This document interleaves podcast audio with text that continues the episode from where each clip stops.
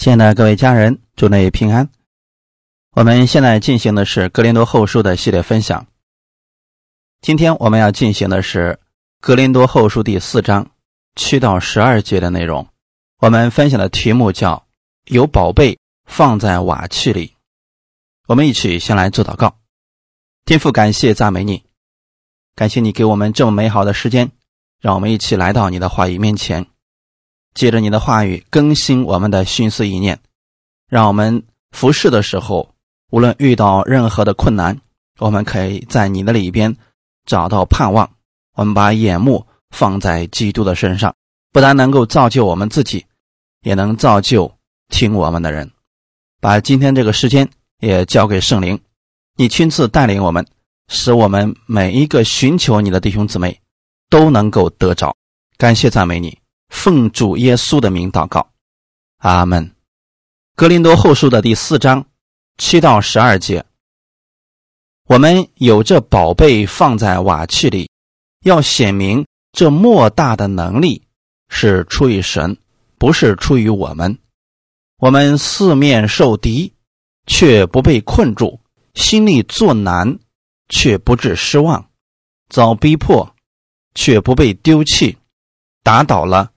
却不致死亡，身上常带着耶稣的死，使耶稣的生也显明在我们身上，因为我们这活着的人，是常为耶稣被交于死地，使耶稣的生在我们这必死的身上显明出来。这样看来，死是在我们身上发动，生却在你们身上发动。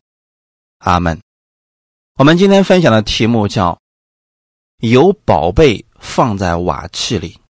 在古代中东地区，瓦器相当普遍，几乎每一个家庭都有。这些瓦器很便宜，但有一个问题就是，这些瓦器特别容易碎，一旦破了，只能丢弃。它不像金属的器皿，坏了可以修理。因此，瓦器便宜，价值不高，遍地可寻。保罗在这里提到，有宝贝放在瓦器里，以此证明自己就是那个瓦器。但是有神的宝贝圣灵放在里面。我们每一个相信耶稣的人，我们里边都有宝贝放在我们的身体里边。我们这个身体啊，就像瓦器一样，价值不高。过去曾经有人做过试验，说人的身体跟土是最接近的，所以身体的价值不高。但里面若是有圣灵的话，它的价值就不再一样了。如同有一个宝贝放在瓦器里面，就会显出它的尊贵。而这个瓦器的尊贵是跟它里面宝贝的价值相等的。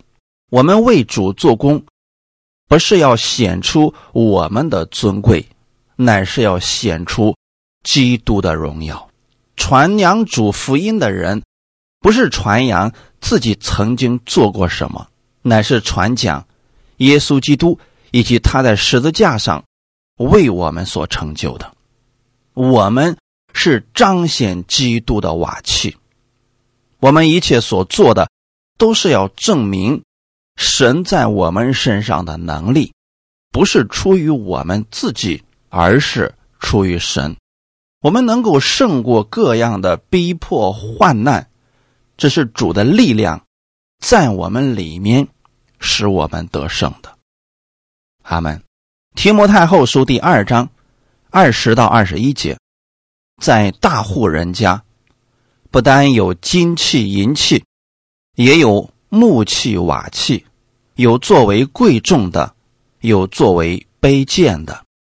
人若自洁，脱离卑贱的事，就必做贵重的器皿，成为圣洁，合乎主用，预备行各样的善事。阿门。我们在服侍主的时候，肯定会有人。不理解，有人会跟我们争论，而我们要清楚我们自己是谁，不要和别人去争论，要远避世俗的空谈，去做神所喜悦的事情。这里呢，保罗告诉我们在大户人家不单有金器银器，你可以理解为在神的家里边，确实有的人是金器银器，但有的人是木器瓦器。为什么会这样呢？就是它所发挥的作用不太一样。神说的意思是有作为贵重的，有作为卑贱的。你看这个世人。有的是贵重的，有的是卑贱的，但是在神的家里，这些是可以互换的。原来是卑贱的，比如说是瓦器，他知道自己什么都不能，这样的人，你可以理解为他确实看自己如同木器和瓦器一样，但是神能让他脱离。这卑贱的事情，他就成为了贵重的器皿。我们如果认识不到我们自己是瓦器，我们还觉得我们是金器银器，那实际上是自欺欺人。在基督里边，我们要看自己如同瓦器一样。离开了神，我们真的什么都做不了。一个瓦器，如果它放在那个地方，没有人会觉得它是宝贝的，但是当你真的把一些稀有的宝贝放在瓦器里边的时候，这个瓦器也会被人看中的。二十一节这里提到了关于服饰的事情：人若自洁，脱离卑贱的事，就必做贵重的器皿。我们怎么样才能脱离这瓦器的价值呢？那就是你去做耶稣所做的事情，让你里面那个宝贝发生作用，把那个宝贝显出来，它价值就出来了。所以这里提到的是成为圣洁。我们基督徒本身我们在神的眼里是圣洁的，可是你如果把这个圣洁活在外面的时候，让世人看见了。就是去行各样的善事，被主使用，那你在世人面前也是尊贵的。这是神所喜悦的事情。神希望我们把里面宝贝的光发出来。对于哥林多教会来讲，他们对使徒保罗有各种猜疑、毁谤，甚至无知的接受了。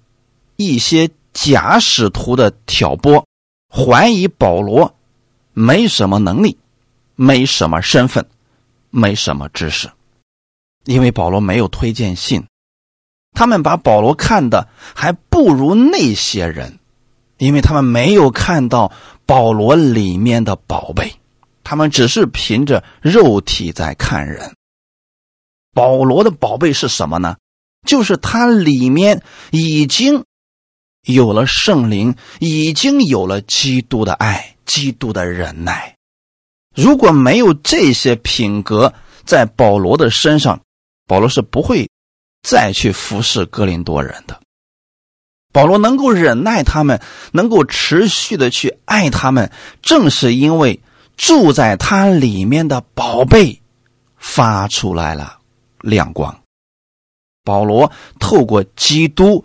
去看哥林多人，这说明保罗活出来的不是自己。从人的情欲里边来看，没人愿意做这样的事情，但是保罗依然爱他们，关心他们，乃是因为他里面基督的光发出来了。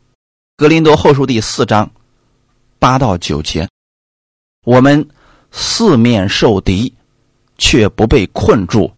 心里作难，却不致失望；遭逼迫，却不被丢弃；打倒了，却不致死亡。短短的两句话，充满了各样的艰难困苦。保罗在服侍主的过程当中，遇到了很多的艰难险阻。这就是传福音的人，在神看来，他们的脚中何等佳美，可是对他本人来讲，非常的难。今天真心去为主传福音、持守真理的人，他们知道这条路是艰难的路。如果有人告诉你，传福音的道路是一帆风顺、高高在上的，那一定是骗你的。主耶稣说：“为义受逼迫的人有福了，因为天国是他们的。”当一个人被神呼召，他知道自己的位置，他就去服侍主，而那个心是一生愿意活出基督的样式，而服侍的过程。是辛劳的，虽然有喜乐有荣耀，但从他本人而讲，是需要付出艰难的、辛劳的。那个心情有时候会让你想放弃服侍的，绝对不是被众人捧着做王，而是像耶稣一样去服侍门徒、为门徒洗脚。但是他们还不一定理解。我们今天来看一下，保罗在布道的时候都遇到了什么。虽然我们很羡慕保罗后期所说的公义的冠冕为我存留，当守的道我守住了，当跑的路我跑尽了，他能说这样的话语，那他为主付出的时候，他又遇到了什么呢？不是今天给别人讲了，别人就接受你；你真的以爱为付出的时候，别人就理解你，不是的。保罗第一次旅行布道的时候，在以哥念、路斯德、安提阿几个城市里边，都遭到了犹太人的逼迫。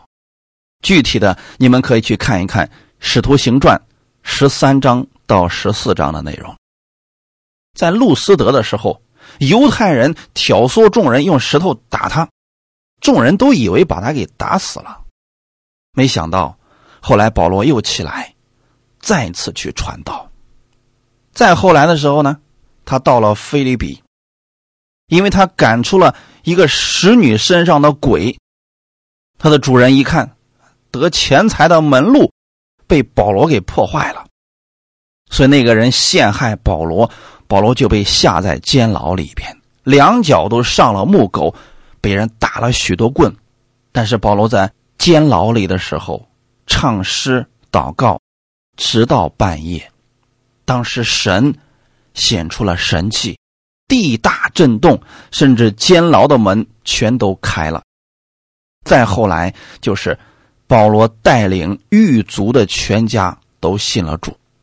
再往后走的时候，保罗到了帖撒罗尼迦，有三个安息日在会堂里边传福音，那些不信的犹太人着急，市井匪类。大伙成群逼迫保罗，他被赶出了帖撒罗尼迦城。之后不得已，他又回到了以弗所，受到银匠迪米丢的反对，甚至全城的人都轰动起来，他们逼迫保罗。我给大家讲这些，是我们看到保罗在服侍的过程当中。确实有神迹发生，神非常认可他。可是从他内心，在遇到这些环境的时候，他内心有时候也是挺灰心的。保罗当时描述自己的情况是说，他连活命的指望都绝了，自己心里也断定是必死的。我四面受敌，却不被困住。当你提到四面受敌的时候，那个环境一定不是寻常的环境，就好像走到了绝境一样。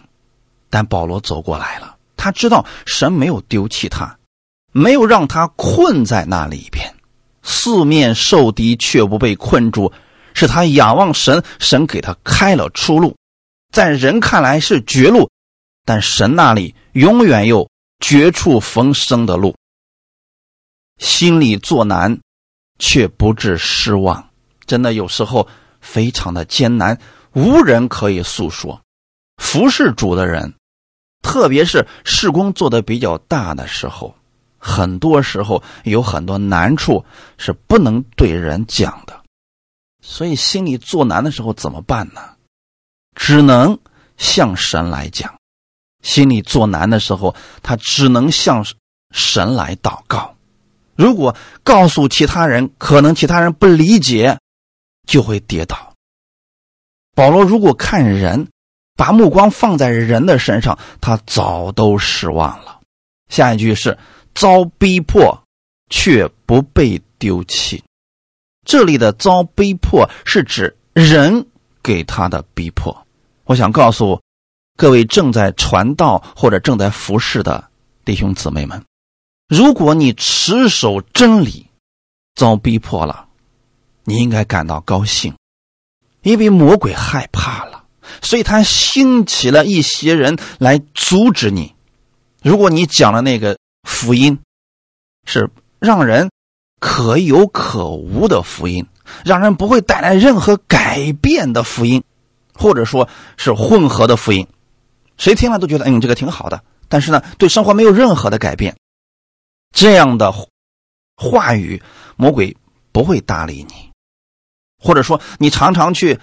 宣扬魔鬼的大能，你的路也是通的，因为魔鬼不会去攻击这样的人，他巴不得有更多的人去宣讲他呢。除非你宣讲的是真理。你们去看教会的历史，或者从圣经的使徒行传，你看看门徒们在传福音的时候都遭到了逼迫，因为他们持守的是真理，这真理会让人得自由，会让人得释放，让人得生命的。魔鬼自然不愿意了。当人逼迫你的时候，你知道你持守的是真理，就不要害怕，因为神不会丢弃你的。所以这里说到遭逼迫却不被丢弃，是指仇敌逼迫他，但神却不会丢弃他，这是我们的盼望。作为服侍人员，我们如果总是看自己，你看到的就是瓦器。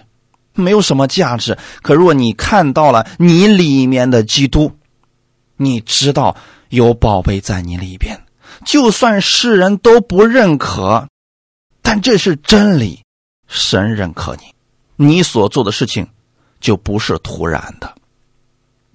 阿门。打倒了，却不致死亡。打倒了是什么意思？有时候真的软弱了。但你软弱不是代表你就要死了，或者说再也起不来了。表面上，这个事情似乎是失败了，但神能够让在各样的环境当中，让你学到功课，让你再次的站立起来。你不是起不来的人，神会把你再次扶起来的。所以在基督里边，你永远不会失败。我说的终点，永远。是正确的，因为有基督在帮助你的嘛。保罗能胜过这些，绝对不是靠自己。如果保罗靠自己，他早都坚持不了了。在保罗里面有宝贝，那是基督的能力与他同在，在基督里，保罗才有永久的盼望。所以今天。若你也是服侍主的，我劝你，任何时候不要看你周围的人或者环境，你要看的是你在基督里边有基督的宝贝存在你的心里边，有我们的神认可你，他不会丢弃你，他总是扶持你的。只有这样，你的服侍才能长久的走下去。如果你把目光放在人的认可上，放在人的称赞上，迟早是会跌倒的。我们再看一段经文，《哥林多后书》第四章十到十一节：身上常带着基督的死，使基督的生也显明在我们身上，因为我们这活着的人是常为耶稣被交于死地，使耶稣的生。在我们这必死的身上显明出来，这经文可能很多人读到这儿就不太理解了，说我们今天在恩典之下，在新约之下呢，我们没有苦难啊，我们没有疾病啊，我们没有问题啊，那是人给你的说法，圣经上从来没有这样应许过，所以各位不要信错了啊！信了耶稣，当你去持守真理、为主去摆上的时候，确实会有逼迫的，这个是我。告诉你的事实，阿门。我们身上要常常带着基督的死。这句话的意思是什么呢？我们遇到问题或者我们去服侍的时候，不要看你自己，你要看你自己是死的，要带着基督的死面对所有一切的环境。基督徒的苦难。大约有两种，一种是因为自己的疏忽、错误、无知导致的，此类的苦难与一般世人的苦难没什么差别。但是呢，神的儿女在遇到这些苦难的时候，若转向神，依靠神的话语而生活，很多损失就可以避免了。我想说的意思是什么呢？很多基督徒信了主之后，就以为在他所做的所有的事情上，神一定会保守他，他就不用动脑筋了。结果还是遭受了失败，结果还是被人给骗了。那在遇到这样的事情的时候，不是说他不得救了，他缺少的只是神的智慧，他不知道神的话如何去使用。有时候呢，传道人已经告诉他这个路不可以走，他不信，他非得要自己尝试一下，最后呢，失败了。那等他再回来的时候，传道人又再一次的提醒他，那现在呢，失败了不要紧，我们呢从今天开始去依靠神的话语而生活，这就好了嘛。所以这是第一种的苦难，因为自己的疏忽、错误或者无知。另外一种是我们今天所要讲的，为着福音的缘故所遭受的苦难。此类苦难才能体现身上常带着基督的死。在经历这样的苦难的时候，另外一个事情也常常伴随，那就是基督的大能和神迹也是伴随着的。彼得前书的第二章。二十到二十一节，你们若因犯罪受责打，能忍耐，有什么可夸的呢？但你们若因行善受苦，能忍耐，这在神看是可喜爱的。你们蒙召原是为此，因基督也为你们受过苦，给你们留下榜样，叫你们。跟随他的脚踪行，阿门。这段经文是告诉我们两个方面：基督徒呢，如果因为犯罪而受责打，最后自己忍耐，这没什么可夸的。你的这个忍耐也不值得夸，因为明明是可以避免的事情，你非得要去做，结果导致了损失。你说你能够忍耐，嗯，这没什么可夸的。但如果说你是因为行善，你的心是好的，是为了帮助别人，是为了鼓励别人，结果遭到了别人的攻击毁谤，这个时候你忍耐，这在神看来是可喜爱的。这样的忍耐，神是要给你赏赐的。我们蒙召就是为了去宣扬基督的大能。在我们传福音的时候，服侍人的时候，别人给我们带来了压力，给我们带来了攻击，我们能够忍耐，能够因为基督的缘故受苦，这是神所认可、所喜爱的。因基督也为你们受过苦，这是一个换位思考的方式。我们忍不了的时候。我们怎么样去理解这些事情呢？很简单，我们在不认识耶稣的时候，我们就是这样去对待耶稣的。或者说这样去对待给我们传福音的人。你们回头想一下，是不是这样的呢？我们在没有信耶稣之前，我们心里如何去想象那些基督徒呢？我们可能觉得他们是没有知识的小民，啊，没有精神寄托的人，胸无大志的人，啊，没事干的人。我们是这么想他们的。但是呢，那些为我们传福音的人，不跟我们计较，还是关爱我们、帮助我们，一次一次的忍耐我们。最后我们信了，我们才知道这是基督的爱在他们的身上。那我们明白了这些之后，我们才能去忍耐别人，才能持续的去服侍别人。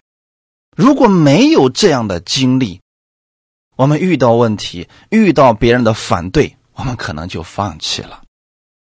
基督为我们受过苦，给我们留下了榜样。所以弟兄姊妹，信耶稣、服侍主的这个道路，确实不是平坦的，确实会遇到很多的拦阻。你怎么办呢？你是要效法？人还是要效法耶稣呢？我愿意大家跟随耶稣的脚踪行。如果说人是为了自己，为了利益，那他没有利益，他就放弃了。我们来看一下过去圣经上所记载的那些属灵的前辈们给我们所留下来的榜样。这些人都是为主受苦，身上显出了基督的死。也显出来了神的生命，这是旧约里面的见证，给大家读一下《希伯来书》的第十一章三十三到四十节，《希伯来书》十一章三十三到四十节，他们因着信制服了列国，行了公义，得了应许，堵了狮子的口，灭了烈火的猛士，脱了刀剑的锋刃，软弱。变为刚强，征战显出勇敢，打退外邦的全军。有妇人得自己的死人复活，又有人忍受严刑，不肯苟且得释放，为要得着更美的复活。又有人忍受戏弄、鞭打、捆锁、监禁，各等的磨练，被石头打死，被锯锯死，受试探，被刀杀。披着绵羊、山羊的皮，各处奔跑，受穷乏、患难、苦害，在旷野、山林、山洞、地穴漂流无定，本是世界不配有的人。这些人都是因信得了美好的证据，却仍未得着所应许的，因为神给我们预备了更美的事，叫他们若不与我们同德。就不能完全。阿门。这是圣经里边在希伯来书信心伟人榜上所出现的人，他们能被称为信心的伟人，不是他们遇到事情、遇到疾病说奉主的名这个疾病退去；他们遇到困难说奉主的名大山移开，啊，奉主的名风浪平静。不是仅仅有这样的事情，有很多时候，他们祷告。似乎神并没有救他们，他们在困境当中，似乎神没有拉他们出来，他们到死之前，都持守了他们所信的，这才是真正的信。很多人是，主我在困难当中你救我了，我就信你；如果你下回我祷告你不管我，我就开始怀疑你。这不是大信心。你看刚才我们所读的那些人，他们因着信。制服了敌国，行了公义，得了应许，堵了狮子的口。我们就说其中一个堵了狮子的口，但以理和他的三个朋友在死亡面前，你会如何选择呢？你是相信你的神，还是说好吧，那我就妥协一下好了？那些人，他们相信他们的神，他们愿意为主受苦。那意思就是，你即便把我丢到狮子坑里边，你即便把我放进火窑里边，我依然持守我的真理，我依然要相信我的主，这才是真正的信。就算神没有救我，我依然相信他是我的主。所以他们灭了烈火的盟誓，脱了刀剑的锋刃，这就叫做置之死地而后生，就是身上彰显了耶稣的死，你才能经历耶稣的活。阿门。如果你总是怕死，想得生命，你用自己的方法，你可能真的就失去了。还有这里面提到了什么呢？又有一些人忍受严刑，不肯苟且得释放，就是这些人真的在遇到患难的时候、遇到逼迫的时候，他依然持守他的信仰，最后这些人死掉了。所以弟兄姊妹，你若知道我们身上带着基督的死，那就是无论在任何的环境之下，你都不会放弃你的信心。很多人因为没有这样的看见，所以在服侍的过程当中遇到逼迫、遇到患难、遇到攻击，马上说不干了，不服侍了，受不了了。那你看看这些人，他们忍受严刑，始终不肯否认神。临死，即便生命失去，也不会放弃他们的信仰，因为他们知道自己在做什么呀。有人忍受戏弄、鞭打、捆锁、监禁等各样的磨难。当你们读到这里的时候，你们应该知道，服侍的人，你为了持守真理，遭受攻击、遭受逼迫的时候，你该如何做选择呢？绝对不是像一些人所讲的那样，今天在恩典之下，我们什么风浪都不会有了，我们就安息吧，我们什么都不用干了，没事儿的，这是骗你的。我们今天在恩典之下，在新约之下，我们能够胜过这些环境，能够看到基督在十字架上为我们所做的，是让我们更加坚定信心，持守真理，即便环境来到。我们心里边仍然有安息，仍然有喜乐。让你否认了这些存在，这不是真理。三十七节说，他们被石头打死，被锯锯死，受试探，被刀杀。很多人就说了：神为什么不救他们呢？其实这个问题，当你问出来的时候，你本身就是在怀疑神而已呀。放在那个人的身上，他宁可被石头打死，他也没有怨言。阿门。斯蒂凡被石头打死的时候是心甘乐意的，他不会说：“主，你为什么不救我？”没有这样的想法。以赛亚被锯锯死的时候，他没有怨言，因为他有很多机会，只要否认了他的主，他就活下来了。但是他持守了主给他的真理，最后。为主献上了生命，弟兄姊妹，瓦器如果里面那个宝贝失去了，这个瓦器真的没有任何的价值。但若这个瓦器破了，里面的这个宝贝发出光来，这个光是永久的。我们今天一直在强调，基督就是爱。什么时候这个爱能够完全彰显出来呢？那就是我们外面的这个旧人完全的死掉了，基督的光才会完全的彰显出来。我们用人的爱去爱一个不可爱的人，你能爱几天呢？你能爱几次呢？你用人的忍耐去忍耐一个人，你又能忍耐多久呢？除非。外面这个瓦器破掉了，不再有我了，全是基督。那个时候，基督的爱就会彰显出来。保罗正是这样的人，他看自己是死的，他知道现在活着的不再是我，乃是基督在我里面活着。他活出来就是基督的样子。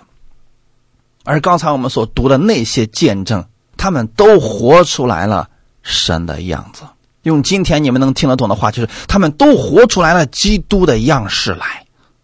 他们宁可被刀杀、被锯锯死，他们也持守了自己的真理，因为在基督的真理里面没有害人之心，他是要帮助别人的。结果受逼迫了，那是魔鬼的攻击啊！披着绵羊、山羊的皮，各处奔跑。这是指当时有一些先知，他们在持守真理的时候，被当时的一些人逼迫，他们把羊皮剥下来之后，套在这些人的身上，结果呢，把这个羊皮缝起来。那随着日光不断的去晒这个羊皮，里面的水分越来越小，结果这个羊皮就开始收缩，人就在这个羊皮里面受不了了，他。只能不停的去奔跑，因为停不下来，因为停下来非常的痛苦，所以不停的奔跑，最后完全累死在这个羊皮里边。当时的人多么的可恶，就这样对待神的先知。可是这些人没有放弃自己的服饰，他们知道自己在做什么。这是持守真理的人，这样的人在神面前是有大赏赐的。今天很多人跟你讲，哎，在家里边睡睡觉，什么都不用干，神就把各样的赏赐都给你了。那是指神给你预备了那么多的赏赐，预备了那么多，真正又得着了多少呢？大家一定要记得，得救跟行为无关，但赏赐是跟行为有关系的。这个时候就显出了神的公义。阿门。再往下看，在旷野、山林、山洞、地穴漂流无定，本是世界不配有的人。你说这些人，如果他们放弃了自己的信仰，不再去传扬真理，他们就不会受逼迫了。就是因为他们要去服侍，要去把福音传出去，结果遭到了各式各样的逼迫，就好像他们是这个世界上不配有的人。世人是这么去看他们的。但这些人呢？透过这些服侍的人，他们又如何看待他们所遇到的环境呢？他们不是埋怨，是他们在做这些事情之前就已经得着了美好的证据，因信得着的。他们没有看到那个结果，但他们相信神不会说谎，神不会骗他们。有的人临死的时候都没看到神所应许的，但他们在树林里边。已经看到这个结果了，阿门。如果我们总是看现实社会当中我们的得失，你没有办法持久的服侍下去的。神给那些人预备了更美的事情，更大的赏赐，这些也是实实在在的。哈利路亚。当我们立志为主做见证、持守真理的时候。确实会遇到逼迫，因为魔鬼害怕了，所以他会动用一切力量来阻止你。若我们没有置之死地而后生的心智，很难走下去的。你看保罗，他的童工在起初的时候很多，但到保罗年老的时候，陪伴他的童工还有几个呀？这是一个事实啊，弟兄姊妹。为什么有些传道人说？全职的传道人，你去服侍主的时候，这条路是孤独的，因为可能走到最后的时候，就剩下你和神了。其他的不理解，贪恋世界的贪恋世界，跟你意见不同的离开你的离开你，都走的差不多了。能力越大，你传讲的真理越有杀伤力，走到最后可能越孤独，因为认识。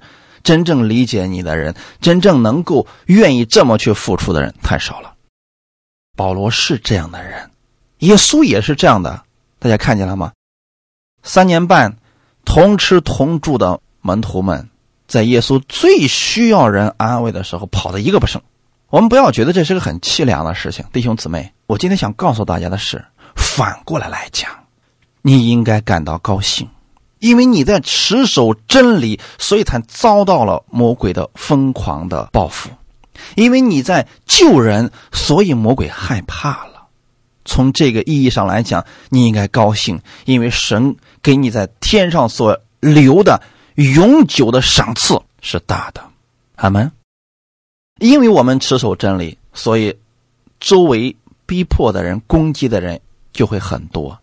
那。有时候最让我们伤心的，不是不认识的人攻击我们，恰恰是我们最熟悉的、最看重的人。马太福音第十章三十四到三十九节，你们不要想我来是叫地上太平，我来并不是叫地上太平，乃是叫地上动刀兵，因为我来是叫人与父亲生疏，女儿与母亲生疏，媳妇儿与婆婆生疏。人的仇敌就是自己家里的人。爱父母过于爱我的，不配做我的门徒；爱儿女过于爱我的，不配做我的门徒；不背着他的十字架跟从我的，也不配做我的门徒。得着生命的，将要失丧生命；为我失丧生命的，将要得着生命。阿门。这段经文就跟我们今天所读的本文是非常的类似了。今天我们本文提到说，我们身上要常常带着基督的死。是基督的生显明在我们的身上，弟兄姊妹，怎么样才能带着基督的死呢？其实很简单的，不要再想着你自己的得失了。很多时候啊，逼迫我们，让我们最心痛的就是我们的亲人，或者说我们过去的同工们啊，关系特别好，彼此都太熟悉了。他知道你的软弱在哪里，所以他起来攻击你了，可能最让你伤的心痛。耶稣说：“他来不是叫地上太平，乃是叫地上动刀兵。”这是什么意思呢？他来了，把真理带下来，把生命带下来，把圣灵带了下来，是要赐给人平安、喜乐和生命的。不信的开始攻击那个信的。因为里边不一样，里面的生命不一样的，那个不信的被魔鬼操纵起来，就开始攻击那个信的。他们以为信了主之后会怎么样，把信耶稣的人想得很邪恶。他们不知道，基督总是给人带来生命，带来和平。人的仇敌就是自己家里的人。这句话的意思就是说，跟你亲近的人，最后变成了你的仇敌，这个最让人痛苦呀。我经常会听到一些人说啊，今天你说我们接受了恩典了，我们持守真理了。过去跟我十几年甚至几十年的同工啊，反目成仇啊，看我如仇敌一般来攻击我，我已经好久没睡着觉了。这就是现实当中自己家里的人起来攻击我们了，变成了我们的仇敌了。他看我们像仇敌一样。实际上，在我们心里，他们依然是我们的家人。可是他们攻击我们，拿我们当仇敌来看。所以耶稣在这儿讲：“你若要跟从我，首先就要做一个位置的调换。爱父母过于爱我的，爱儿女过于爱我的，不配做我的门徒。”这意思是什么呢？如果在你的心里边，父母、儿女、家产、田地等等这些比我重要。有一天，你持守真理去传福音的时候，这些人起来攻击你，马上就会把耶稣否定了，就不去做服侍了。所以，你怎么去理解这段话语呢？把基督放在首位，你不会失去父母，也不会失去儿女，更不会失去你现在所拥有的，神会给你更多的。阿门。就怕你把位置调反了，你以为信了耶稣之后啊会。更好，结果呢？你不知道的是，在你心里边，父母、儿女、天天这些比耶稣还重要。结果导致你的服饰出现了极大的问题。魔鬼就用这些人来攻击你。所以三十九节说：“得着生命的将要失丧生命。”什么意思呢？得着生命的将要失丧生命。就你以为你要得着生命了，结果你需要失去生命。很多人以为我用自己的小聪明，很快就可以呃得着荣耀啊，得着什么钱财了，结果失去了。为我失丧生命，你若能够为基督的缘故把这些都放弃了，不再有我，结果你反而得着生命了。哈利路亚！在逼迫我们的人面前，如果我们还有自己，你一定受不了。很多人在这儿就放弃了。格林多后书第四章。十一到十二节，因为我们这活着的人，是常为耶稣被交于死地，是耶稣的生，在我们这必死的身上显明出来。这样看来，死是在我们身上发动，生却在你们身上发动。保罗说的非常的绝对，我们是常为耶稣被交于死地。这是保罗自己亲身的经历啊。他为主传福音，多次的受逼迫、受攻击，多次的有生命的危险，是不是为了耶稣常被交于死地呢？那跟今天一些人所讲的，哎，信了耶稣之后一切都顺利啊，哦，凡事都没有问题，怎么样？那个不正确，或者说表达的不够完全。基督徒很多人在遇到逼迫、遇到患难的时候，他们跌倒了，说牧师骗我们。呃，跟为什么跟他讲的不一样呢？啊，听他讲到的时候，觉得世界多么美好，一切都不是问题。耶稣前面就是光明大道啊，平坦的道路。为什么生活会是这个样子的？所以很多人说，哎，那个就像看科幻电影一样，他讲的那个挺好的，但是生活当中根本活不出来的。我今天告诉你们，信了耶稣了，你们还会遇到这些问题，但是靠着基督的力量，靠着那在你里面的宝贝。你是可以胜过去的，因为神的能力更大。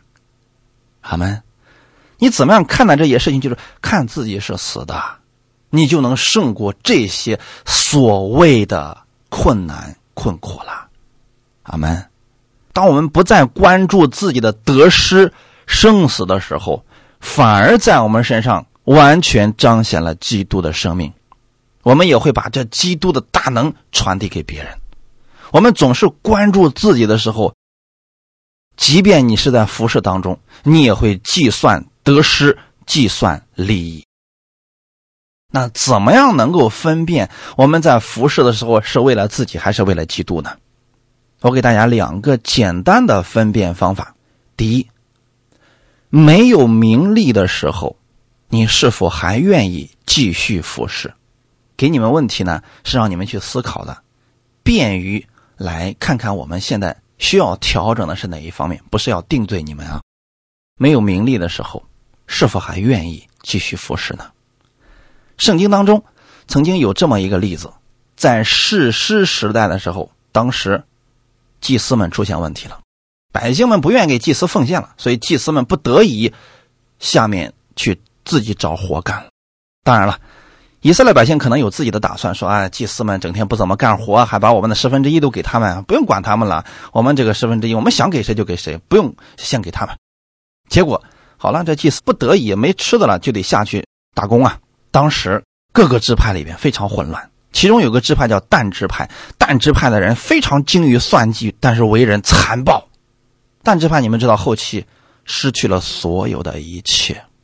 那我们今天给大家在这给大家讲的是但支派在这个过程当中做了一些事情，我们可以做一些参考。史诗时代有一些祭司啊，也是忘记了自己的使命，被钱财所左右，被名利所辖制，最后也失去了一切。看一段经文，《史诗记》的十八章十八到二十节，那五个人进入米迦的住宅。拿出雕刻的像以福德家中的神像，并铸成的像，祭司就问他们说：“你们做什么呢？”他们回答说：“不要作声，用手捂口，跟我们去吧。我们必以你为父，为祭司。你做一家的祭司好呢，还是做以色列一族一支派的祭司好呢？”祭司心里喜悦，便拿着以福德和家中的神像并雕刻的像进入他们中间。但支派的人为了自己占地盘，冲入呢米家的住宅里边，把人家家里边的这些以福德啊、这些神像啊全部抢走了，就跟强盗一样。结果看见这家里面有个祭司，当时谁有钱谁就可以自己雇祭司了。你看乱成什么样子了啊！结果这个祭司呢也是见钱眼开的，人家说了嘛：“你是在这个家里当祭司呢，还是跟着我们走，做我们一个支派的祭司呢？”这人一听，哎，好啊，跟着也走了。后来你知道了，但支派被神除名，那些服侍但支派的祭司呢？他们的服侍不被神纪念。当这个祭司，也许当时还以为是神恩待他呢，给他了一条新的出路呢，岂不知自己已经选错了道路，跟错人了。他后面的服侍完全不被神所纪念，太可惜了。现在有不少这样的人和事情，教会之间。互相挖人，许以高报酬、高职位，彼此攻击，说到底还是为了自己。那如果他的服饰不被神纪念，做这些有什么意义呢？不过虚空一场罢了。所以弟兄姊妹，我们要对我们的服饰要谨慎。首先，我们得让神认可呀。第二点，别人不理解的时候，你是否还愿意继续服侍？使徒行传十三章五十节到五十一节。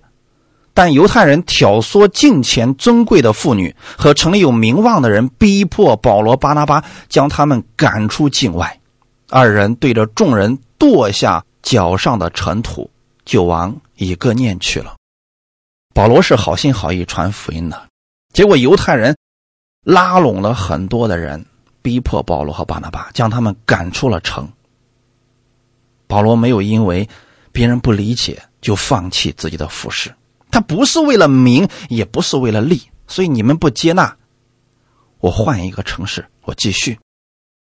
所以，这是我给大家两个建议，可以参考一下。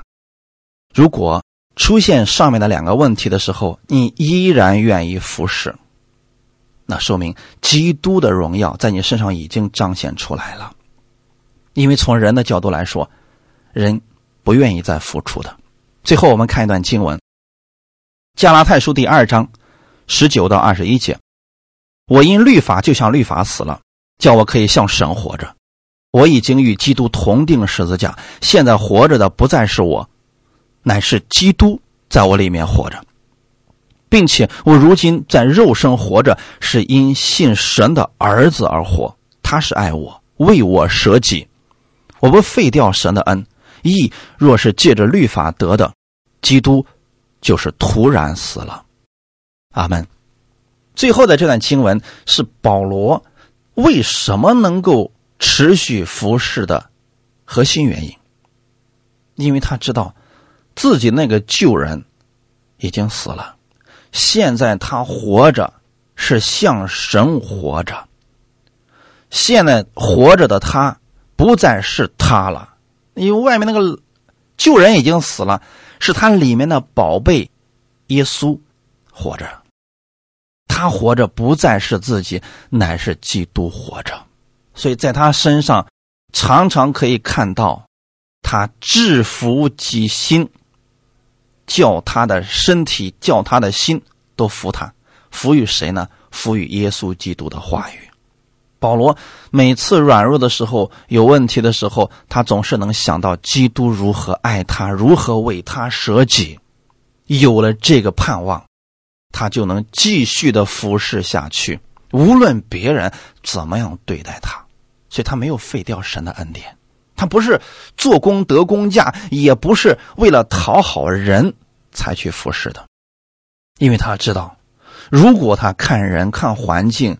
看得失，那么他就是靠律法在服侍；那么基督就是突然死了，就是基督的作用在他身上就体现不出来了。今天我更希望各位亲爱的家人们，我们知道，我们离了基督真的不能做什么。宝贝，如果不是放在瓦器里边，这个瓦器的价值真的就没有可以被忽略了。但是若是，宝贝放在我们这瓦器里边，我们就需要让这宝贝发出光来。这样呢，我们没有自己的时候，我们的服饰也不是为了自己的时候，我们就能彰显出基督的爱、基督的忍耐、基督的公平。哈利路亚！而这样的服饰是被神所接纳、所认可的。我愿意我们所有现在或者。即将进入服饰的人，愿你们的服饰都被神所纪念。愿你们常常仰望基督的恩典，无论遇到任何困难，请记得，就算别人都不理解你，我们的神认可你，这就够了。只要你是在持守真理，这就够了。哈利路亚！这宝贝的光，基督的光会持续的发出来，也。为你们教会的牧者有这样能够全心全意为羊群付出的牧者祷告，因为今天给你们讲这也是让你们知道，像保罗一样去付出的人，他们遇到的逼迫和攻击也会很大。你不要随波逐流。而是需要为他们祷告。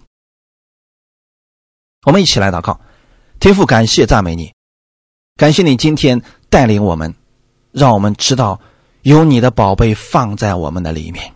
我们不是为了要彰显自己，乃是为了要显明你的能力是大的，也让我们知道，我们今天能够去服侍别人，有能力去服侍别人，不是我们的能力，那是你，你的恩典，你的恩高在我们的身上。